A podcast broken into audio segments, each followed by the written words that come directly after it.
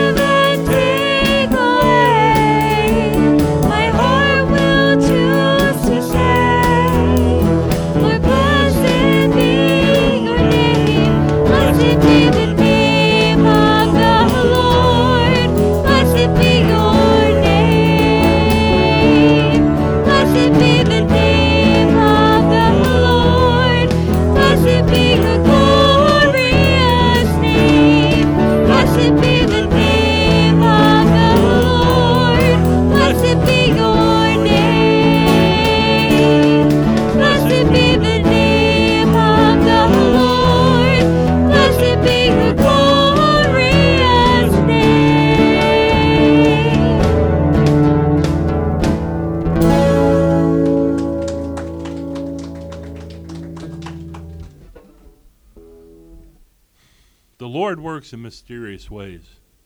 That's an old chestnut that rings true throughout the years. Our understanding of the way God works is close to non existent. Our understanding of what He wants us to do is written in the Bible and backed up by occasional miracles and uh, unexpected signs. Remember, He is in control and not us. He is the one with the plan, and we help or seemingly hinder, depending on what our frail human bodies do. But remember that He is a loving God who sent His Son down here to advance His plan and provide a way for us to be with Him. So don't worry. Don't obsess. Don't beat yourself up. Just be still and know that He is God. God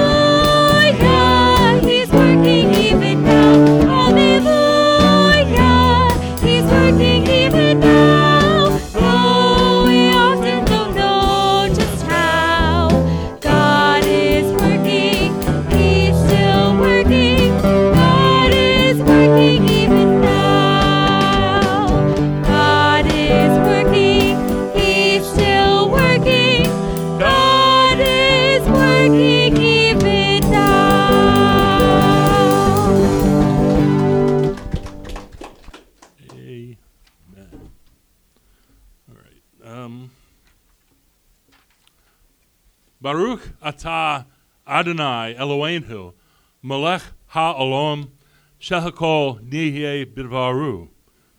Blessed are you, Lord our God, King of the universe, through whose word everything comes into being. Blessed be the blessed be blessed be the three perfect beings who accept our imperfections and who wipe away all of our sins with the ultimate sacrifice. Blessed be the abundant love who came to earth to show us the way. Blessed be the works that he has given us to shine a path, to shine a light on the path back to him. Baruch atah Adonai Eloheinu, melech ha'olam, oshe mas as bereshit. Blessed are you, Lord our God, King of the universe, who makes all creation.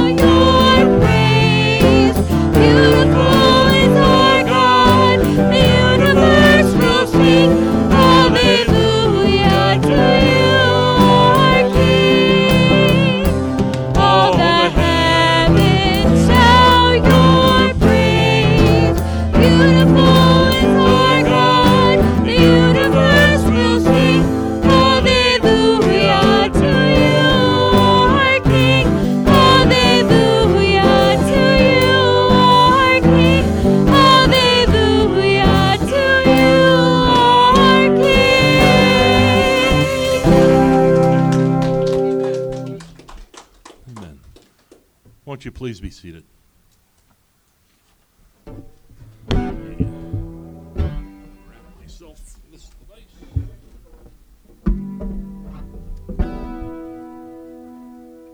So please read along with me, folks. Our responsive readings. I thank my God every time I remember you. In all my prayers for all of you, I always pray with joy because of your partnership in the gospel from the first day until now. Being confident of this, that he who began a good work in you will carry it on to completion until the day of Christ Jesus. Therefore, we are surrounded by such a great cloud of witnesses. Let us throw off everything that hinders and that sin that so easily entangles and let us run with perseverance the race marked out for us. Jesus, the pioneer and perfecter of faith, for the joy set before him, he endured the cross, scoring its shame, and sat down at the right hand of the throne of God. So, so the Lord set creation in motion with thought and purpose, holding nothing back he created the world, this universe, and started the natural order of things. I don't know what God, God's plan is, but I, I do know that He loves us. I know that Satan is in this world and that he works to thwart the will of God and to subvert His people. Sin chases us with every step. So, to thwart Satan, I will follow the Bible, bring the Bible to others live a good life, try to live a good life in a, in a personal relationship with God. And I, I will fear the Lord so that I may gain some wisdom. The road to heaven is paved with hardships and work, and we must face our path with patience, love, fortitude, all in the name of Christ Jesus, and to strive to bring the world back to Him. The example has been set by Jesus himself, the, the pioneer and perfecter of our faith. We are here because of God, and because of God, we are saved through Jesus Christ and the Holy Spirit, and we will eventually be perfected by God and join with Him in heaven. And so it is worthy and necessary to follow the path of righteousness than to do His worth, to do His work on this world in God's name. Amen. We had a, uh, a great Sunday evening last, last week. 22 people got baptized, right? Uh, Sunday night. What a tremendous service. We had um, uh, some praise uh, music uh, for the service. Uh, just a, you can just tell that the Lord Jesus Christ was there and uh, you know, I don't think there's there's any any more thrill for a pastor than to see people come to Christ, or to see people renew their commitment, you know, to Christ. Um, it is online if you want to see it. Okay, and our own Javier uh, was one who who got baptized. I only held him under for about four minutes. Uh, and I want to ask Javier to come up. Uh, we got a certificate for you. Yeah.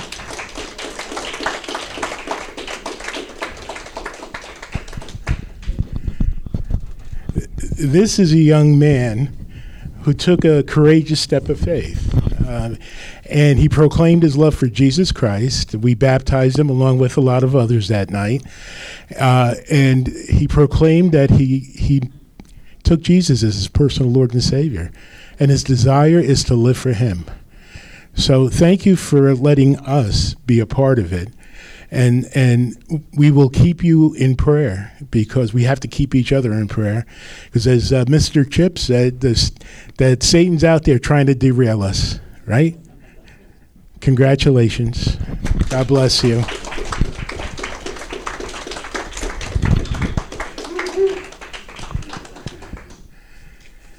And you pray for the other 21 who got baptized because you know that when you take a step of faith, there's always hurdles then that, that come into play. So uh, pray for, for each other.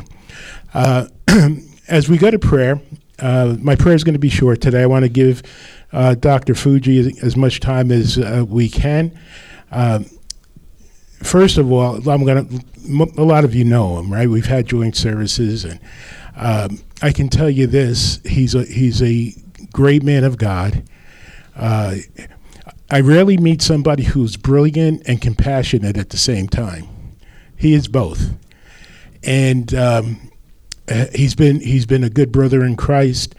Uh, we minister together many times, and it's been a privilege to to do the theological roundtable, to do the Kelsey School of uh, the- Theology, uh, and it's been wonderful.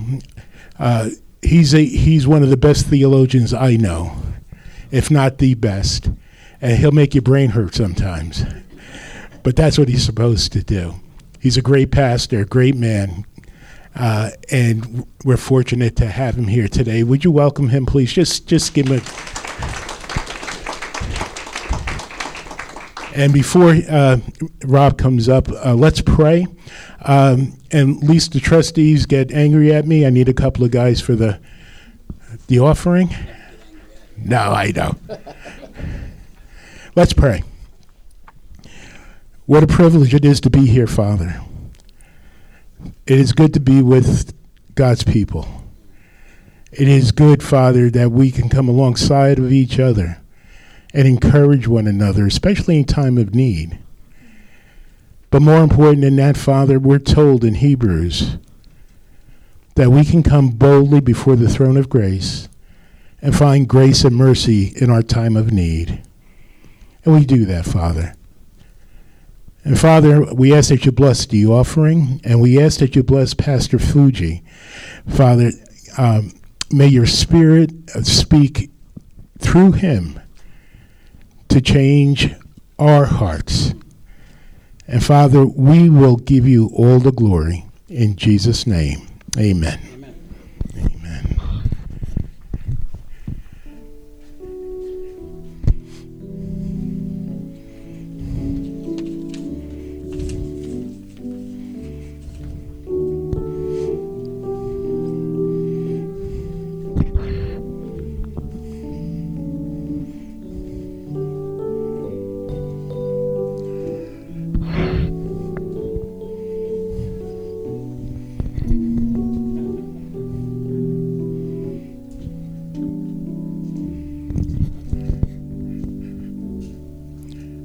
Many years ago, uh, I had a neighbor who I was sharing the gospel with, and uh, a nice guy, really nice guy, nice family.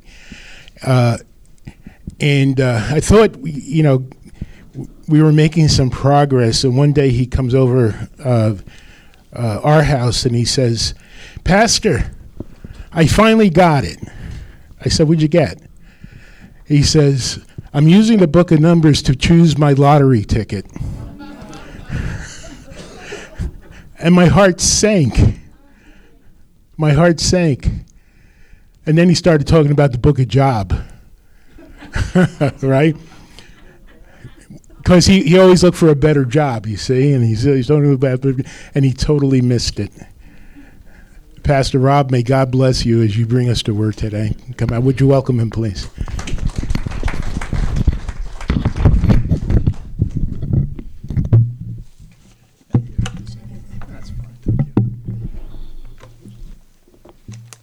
Well, it's nice to be here. Thank you for having me. Uh, I've been talking to the pastor about coming down for uh, about a year now, Pastor. I I didn't think it'd be under these circumstances, but uh, nevertheless, I'm glad to be here. And uh, we continue to lift up uh, in prayer the family, uh, Pastor's family, and his brother. I know uh, his wife is here, and we continue to lift up you in prayer. And we have been praying for you and your husband for weeks now. So um, uh, uh, we're, we're saddened that he's left us, but we know that he's with the Lord, right? I mean, uh, absent from the body, present in the presence of Almighty God. We all will be there someday. So, so uh, today, I just want to share with you Uh, in the songs this, this morning, was uh, uh, such a blessing to hear these songs. It was so peaceful and beautiful. You have such beautiful worship here. Um, but they'd mentioned several times that the devil and Satan uh, try to and do attack believers and try to undermine our relationship with Jesus Christ in our, our daily living. I mean, uh, d- you know, do we, we believe that the devil is real? I mean, it's not just this little red person with a pitchfork, but a, a very powerful spiritual being, although not omnipotent, not omniscient, and not omnipresent, meaning that uh, he is subordinate to God. Uh, he is a created being. Uh, but nevertheless, he wreaks a lot of havoc in our lives. Uh, sometimes it's because we bring it on ourselves, and then sometimes, as we'll see today, that it's through no fault of our own, but rather uh, he just is allowed to attack us for whatever purpose God has. Uh, and that's when we look at the book of Job, and I'm in a sermon series on the book of Job. I'm preaching several weeks when I get into a, a sermon series. Uh, uh, sometimes you can never get out of it. and I blame my mentor, uh, George Hunsinger at Princeton. Uh, he, would, he would always leave class early. And finally, we would say, you know, you have all these students, all these graduate students at Princeton, and you're always leaving class like 15 or 20 minutes early. And what's the reason for that? And he would say that he has to get to church to teach his Bible study. So one day I was talking with him, and I said, I, I said, Professor, I said, you know, you'd mentioned, I, we don't know if you were kidding or not, and everybody's afraid to come up and talk to you and ask you um, why you're leaving the class. There's all these graduate students, and you're leaving to go teach a Bible study at, at, at church. He's like, yes. And I said, well, what Bible study are you teaching? He goes, I'm teaching in the book of John. I said, uh, okay, so you're teaching in the book of John. How many students do you have? How many people are at the Bible study? He goes, there's seven of us. I said, Is that including you or without you? He said, No, that's including me. So I thought to myself, He's leaving Princeton with all these graduate students to go to teach at the local church for, with technically six other students. Uh, and I said, Well, you know, you, you, leave church, you leave class all the time. How, you know, how long is this, are you teaching this? He goes, Well, I've been teaching it, I'm on my seventh year. I said, Wow, you're really committed. You're teaching seven years at, at the church. You know, he's maybe the world's greatest theologian. I mean, he's the Albert Einstein of theology, and he's teaching at the local church. He goes, Oh, no, i have been in John for seven years. so, so uh, uh, I, I, kidded with him one time, and I said I had was in a sermon series, uh, and I was in the sermon series for 12 weeks, and that was about as long as I can go, is 12 weeks. So I don't know. That, I guess that's four months or so. I don't know. I'm not good with math, but anyway. Uh, so I'm going to share with you a little bit today and I'm going to try to conflate two sermons in one. I don't know if that's going to work, so we'll, you'll just have to bear with me. But hopefully, you'll get something out of uh, the things that I'm sharing with you today. Uh, and I'll be sharing from the book of Job. And I'm going to read actually 12 verses in the book of Job. Usually I would read about six or so, but I'm going to read both of them. That way I can give you kind of a flavor for the life of Job and, and what a righteous and good man he was, and yet all these terrible things came upon him. So it really begs the question of why do uh, good things or bad things happen to good people, right? That's the question that the world always asks. You know, well, he was such a good person. Why did such a bad thing happen to him? And culturally, people would kind of suggest that, well, they did something wrong. It's called retributive uh, justice, meaning you did something wrong. That's why you're going through all these horrible things in life. Well, Job stands for a different proposition, and Job stands for the proposition that you could be doing everything right in life and have all these terrible circumstances happening because God has allowed it for whatever reason. I can tell you this that studying the book of Job and going through, I think it's, is it 42 chapters, Pastor? It's a long book. But it really has three chapters. I like to say it's got the first two chapters, uh, which is kind of the prologue or the introduction, and then the last chapter is kind of the epilogue. And everything in between is the conversations that Job has with his so called friends. And, uh, you know, I guess they were friends to a degree. So, uh, but Job really tells us as Christians that when you go through circumstances and suffering or disappointment or death or loss, the question that we should not ask is, is why? We shouldn't ask that question, but rather know it's in the province of God. God loves you more than you love yourself. He died on the cross for all of us, right? Not just for me, but for all. And that all who would receive eternal life. So, this God that Jesus, who died on the cross for our sins and for us and for our salvation, certainly cares and loves you and knows when you're going through a difficult time. But ultimately, that difficult time has to be put in conjunction with eternity. We look at the suffering here and now and go, oh, woe is me, I'm going through such a hard, difficult time. But God sees things differently. He sees things on a continuum that is eternal. So when we look at these things that happened to Job, God says about Job that he was the greatest in all the land. Blameless, upright, feared God, shunned evil. I mean, all these wonderful attributes, and yet all these things happened to him. So I suggest to you take that into consideration as we're reading Job and going to discuss Job and how that can apply to our life and our daily living, right? It would it encourage us that when we go through difficult times in life or we go through death or loss or something very tragic, we know and take comfort that God is in control of it. Even if we can't fully understand it, we may never know. And I've said to Pastor numerous times after reading the book of Job and studying it and then preaching on it that, that I don't need to know why. I don't need to know why because I have faith in God and I trust Him more than I trust myself. If something tragic happens to me, I trust God that He'll work it out, whether it's here or in eternity. And that's called living by faith, right? We have to live by faith, not by sight, you know. Thomas says, I, I won't believe that the Lord has been resurrected until I can take my finger and put it in, in the side or his hands to, in his wounds. And Jesus said, Thomas, take your finger, you know.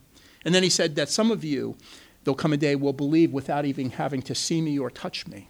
And so we are the church, and we believe without seeing or touching Jesus, but we can feel his presence through the power of the Holy Spirit.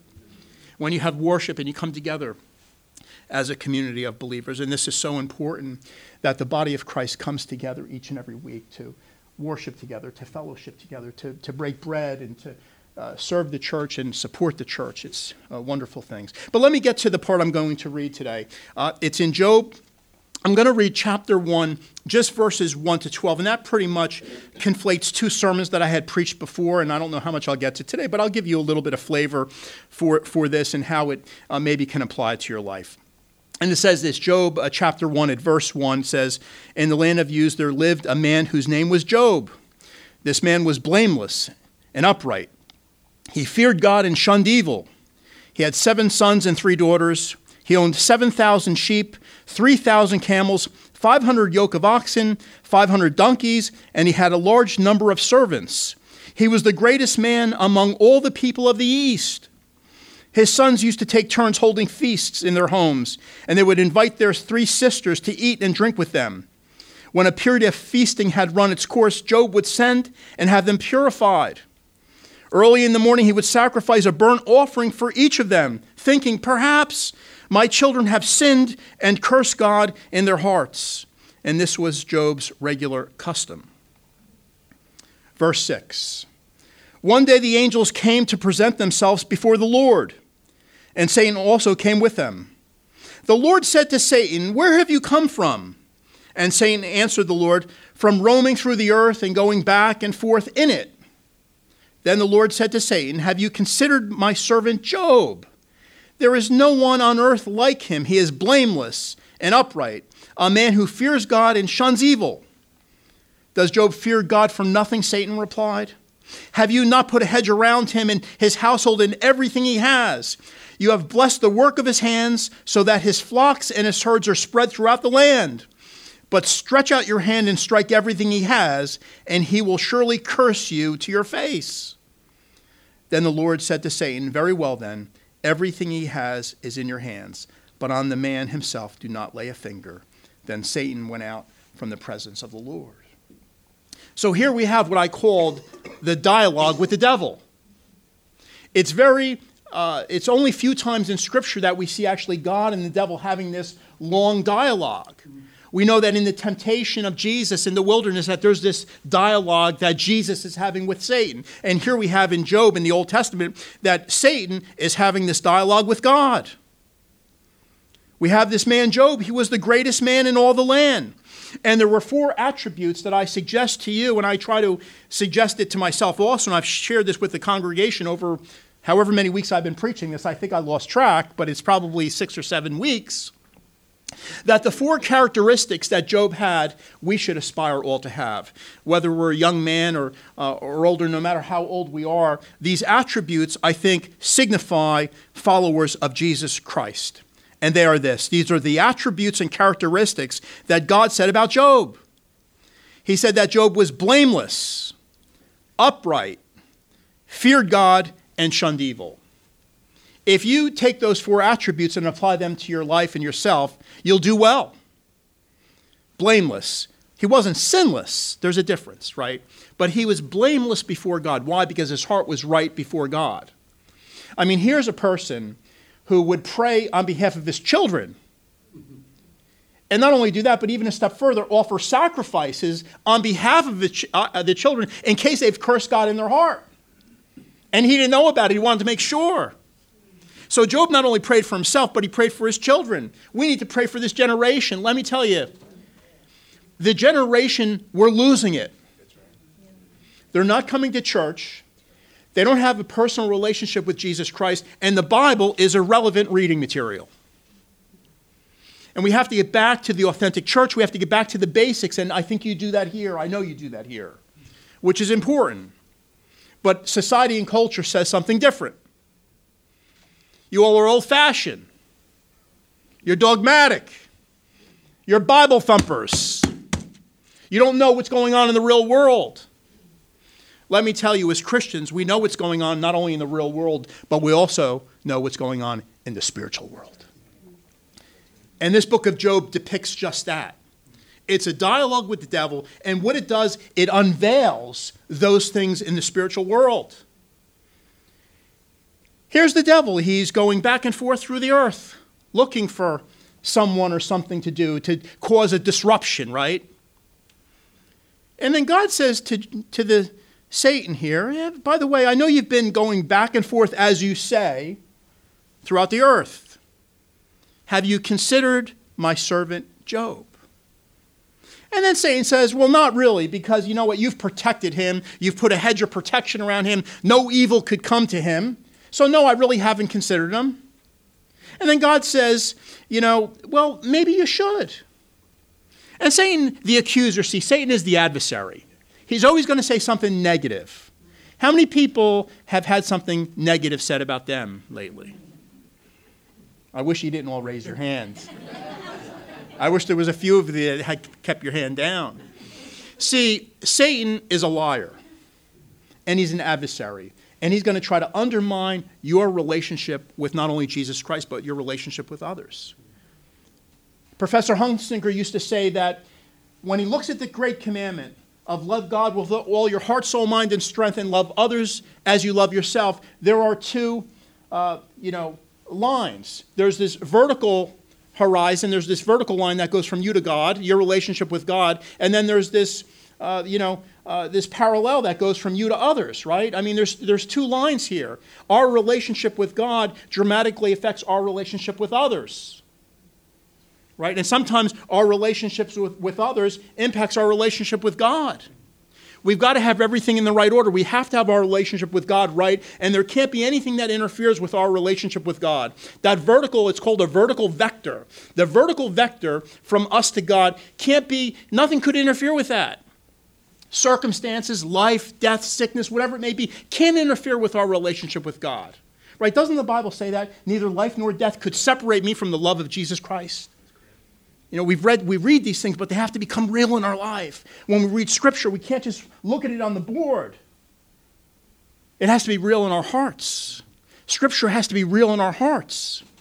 And, th- and then we have that horizontal vector of us to others, that we have to treat others like we would want to be treated.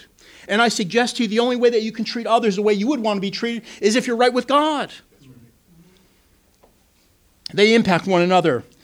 So Satan says to God, You know, the only reason why he loves you and serves you is because you've blessed him. You've given him sons, seven sons, three daughters, 7,000 sheep, 3,000 camels, 500 oxen, 500 donkeys, servants, and money and land and everything. Of course, he's going to love you. But if you take all these things away, he'll curse you to your face. If you take all these things away, he'll curse you to his face. I was reading and I came across You all heard about this, and I'm sure we've heard he who dies, what is that? Uh, he who dies with the most toys wins. Remember that from the 80s? You're probably too young to remember that, but some of us remember that. That was Malcolm Forbes, right? One of the wealthiest people in all the world, the billionaire publisher. He was the one who came up with the quote, He who dies with the most toys wins. Forbes had plenty of toys and boats and planes and castles. He had all the symbols of the world prosperity, power, and privilege. You know, it reminds me of those, those mummies, those pharaohs. You know, they have the pyramids and they, have, they try to stuff everything they can into the pyramids so they can take it with them to the afterlife. I have news for you. They've went into the pyramids and they've uncovered that the stuff is still there. He, the pharaohs weren't successful in taking it with them, Pastor. Did you know that? That's really that's uh, amazing. I, I just can't understand. They spent all that time making the pyramids. We don't know how they made the pyramids with those levers and things. It was a lot of time to make these big pyramids, and then they got all their stuff from their kingdom, gold and this and that and artifacts, and they put it all in the in the tomb. So when the pharaoh or king died, they, they, the stuff would go with them. It would be carted off with them. Well, unfortunately, the stuff is still there and it didn't go. So I guess Malcolm Forbes is wrong. He should have known history better. You can't take it with you. The only thing that you can take with you is what you've done for Christ. And the question is, what have you done for Jesus Christ this week? What have you done for Jesus Christ today, tomorrow? We need to be waking up, and not just pastors and preachers and ministers, but you, as Christians, need to do something for Jesus Christ every day of your life. You don't know how many more days you have. I don't know whether I'm going to make it to tomorrow. That's in the province of God, but I can tell you this I've discharged my obligations to God. I've done everything I can, and everything, every day I wake up and I say, How can I serve God better? What can I do to expand the kingdom of heaven? And we need to have those type of perspectives. The time is short, the work is great. This church should be filled.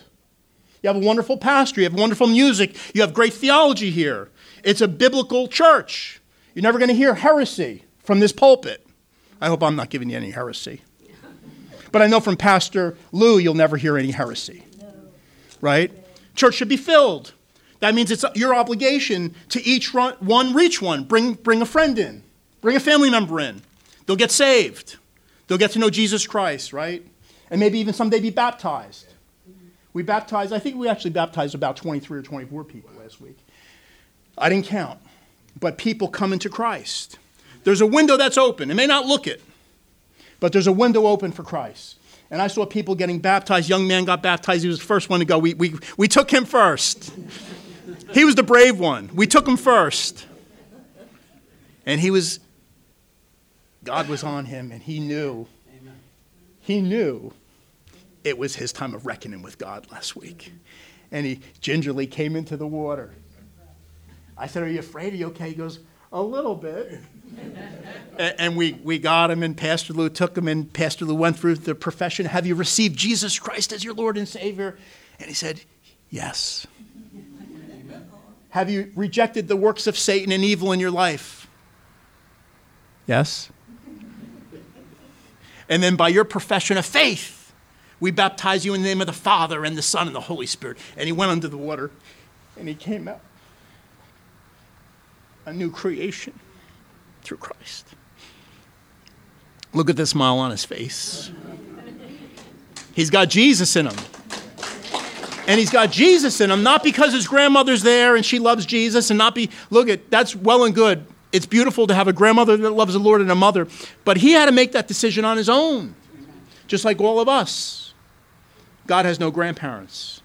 He has a good family, but God has no grandparents. You have to make that decision on your own. So we see Job here. We see the dialogue that God is having with Job. And he says, The Lord said to Satan, Very well then, everything he has is in your hands. The Lord gave authority to Satan to do these things, to do all these terrible circumstances in his life. And Job never once, through the whole book, and I can tell you this in 42 chapters, Job never questioned God. He never questioned God to say, Why did you allow this to happen to me? But Job knows that it's in the providence of God that all he has, and all he ever will be was because of the Lord. When all these things happen, I say Job had a bad day, right? I mean, he lost in one day. When you think you have a bad day, you know how we come home some days from work, or I come home from work, or wherever you, oh man, what a miserable day. First of all, I complain to my wife. I shouldn't complain. So I'm kind of telling you a secret that this pastor doesn't complain, but I only complain to my wife because it doesn't count. right? I mean, if it's, if it's your wife, it doesn't count. But when you complain to your next door neighbor or your friend, it counts, and you're a complainer. So I can say wholeheartedly behind the pulpit that I'm not a complainer. I don't complain. But when I go talk with my wife and tell her I had such a miserable day, I have to keep in context the day that Job had. Job, in one day, lost seven sons, three daughters, 7,000 sheep, 10, uh, 3,000 camels, 5,000 oxen, I'm, I'm sorry, 500 oxen, 500 donkeys, and numerous servants. It was a very bad day. And what did Job say when all this went on? Did he say, God, why did you allow this to happen to me? No, we say that. Job didn't say that. Or did he say, I have so much. Look at all that I've acquired. I have so much, and now it's all gone. No, he didn't say that. Well, what did Job say? What would a righteous person say in a situation like that? He said, Naked I came from my mother's womb, and naked shall I leave. The Lord giveth, the Lord taketh away, but blessed be the name of the Lord. And he got down on the ground and worshiped God. When was the last time we went through a difficult circumstance and got down on our knees and worshiped God? I'm not saying when you win the lottery for the $1,000 at the 7 Eleven and you're very happy about that. Oh, we shouldn't be playing any of those things, by the way. That's a sin. Gambling is a sin, even lottery tickets. Even lottery tickets. Right? But when something terrible happens, our immediate reaction is, why me? Our immediate reaction should be based on the book of Job Lord, I trust you. I have faith in you. And I know you'll see me to the end no matter what the circumstances may be, whether in life or death, sickness and health, rich or poor. It doesn't matter. I mean, the Apostle Paul had it right. And I think we even, we even maybe read it a little bit today. I think the, the readings were from uh, Paul's, Paul. Paul said, I've learned how to be content in all of life's circumstances. I have had a lot, and I've been in want. But I always thank God for all that I'm in and the circumstances that I have. I think sometimes we have to start appreciating God for who He is, not what He gives to us. Right? Because ultimately, the only thing that we can take with us is what we've done for Christ. Everything else hay, wood, and stubble. Malcolm Forbes had it wrong. He who dies with the most toys does not win, he loses because he's lost eternity. So when we focus on these things of the world, society wants you to focus on things of the world, things that are tangible, things that you can touch or feel or see. But God shows you the invisible realm. And in Job, you have a peek into the invisible spiritual realm of the world of which you live. So when you read Job and you look at Job and you see this conversation that God is having with the devil, I believe that that happened. Do you? I mean, uh, I, I believe that the, if the Bible says it, right, I'm, I'm old fashioned. I don't add to the Bible, I don't take away from the Bible. If the Bible says it, I'm stuck with it. Whether I like it or not, and whether I can understand it or not, I'm stuck with it. When I was at Princeton, uh, we were having a discussion, and they were talking about Jonah and the whale. They love to talk about Jonah and the whale. And they said, Rob, you don't really believe that Jonah got swallowed by the whale. I'm like, well, it was a pretty big whale. It was a big whale. It wasn't a 20 or 30 foot whale. It was a 60 or 60 or 70 foot whale that swallowed Jonah up for three days and then spit him out. Just like Jesus was in the grave for three days and three nights. And then the, the grave spit him out. And he was resurrected by the power of the Holy Spirit. Baptism is just that. Baptism, we, we live and we die with Christ. And then when we're baptized, we are resurrected by his power, right? We're resurrected by the power of God. Only through the power of the Holy Spirit can we live and have life and sustenance and have a relationship with God. Without the power of the Holy Spirit, we're, we're going nowhere without God's presence with us. So I'm just going to close with these things that Job, faith, his faith, never wandered away from God in all of life's circumstances. Whether he had a lot, whether he had nothing, it never wandered. His wife gave him some bad advice. She said, Job, you've been through so much. It would be okay if you just curse God right now and die. Look, at she saw him in a lot of pain. She saw him in a lot of suffering. She said, Job, curse God and die. And he says, How could I ever do that? You foolish woman. God has been so good to us, and God has been so good to me. And when we fast forward to the end of the story, you know, Job has a lot more than what he ever had before, although his sons weren't the same sons. He had more sons, he had more daughters. But I don't think it really mattered to Job in the sense that he got more at the end. People always say, well, Job, you know, he wound up, he, he got more at the end than he had in the beginning. Well, no, no. He lost, he lost seven sons and three daughters. You, you can't replace somebody that you love, right? So he didn't have more at the end, really, than he had in the beginning. But what he did have, he had his faith. And his faith was intact, no matter what the circumstances of life dealt with him. We have to get to that point, like the Apostle Paul, that we live life. See, Christians, and I've been doing this 30 years, I've been doing this a long time. I may look so young, you know. I'm only 40 years old. It's a sin to lie in church. Yeah, yeah, yeah. I've been pastoring 30 years, over 30 years. I started very young. I really did start very young.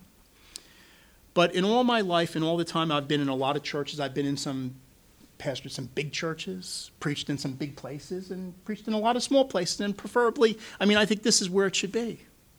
This is the real church, you know? And I've seen Christians go up and down and up and down like they're in a boat tossed by the circumstances of life. Just when they start getting to know God, the devil comes and takes it away, and then they're out of church. You've, how many times have we talked about this, Pastor? Somebody's really starting to plug into the Lord, and then circumstances happen, and then you're gone, you never see him again. And Christians live their life up and down like they're in a rowboat in the middle of the sea being tossed and turned. Mature Christians live their life like Job no matter what the circumstance. I have so much. I have so much. I have 7,000 sheep, 3,000 camels, 500 oxen, 500 donkeys, seven sons and three daughters. I'm living my life like this. I have no sons anymore. They're all di- they all died. I have no daughters. He lived it the same way. And so was his relationship with God. It was based on faith. So, just the message I have for you is live by faith, not by sight, and live for Christ. Let's pray. Lord, we thank you for this day, and we thank you that we can come into this house of worship and sing beautiful songs of worship to the Lord, and then hear the word of God unadulterated that will penetrate and transform our lives. We thank you and praise you in Jesus' precious name, and all the people said, Amen. Amen. Amen. You're welcome. Thank you. Thank you.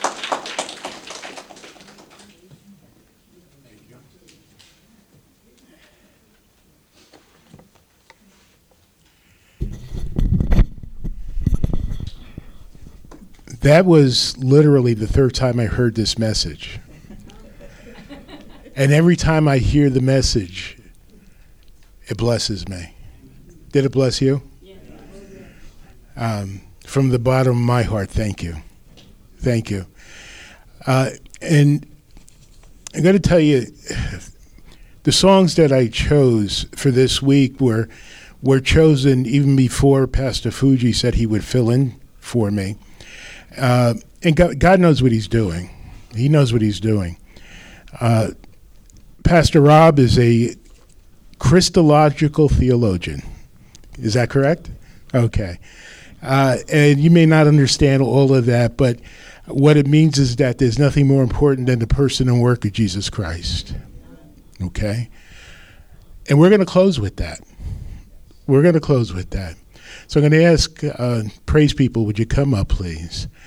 And my appreciation, you've blessed us today.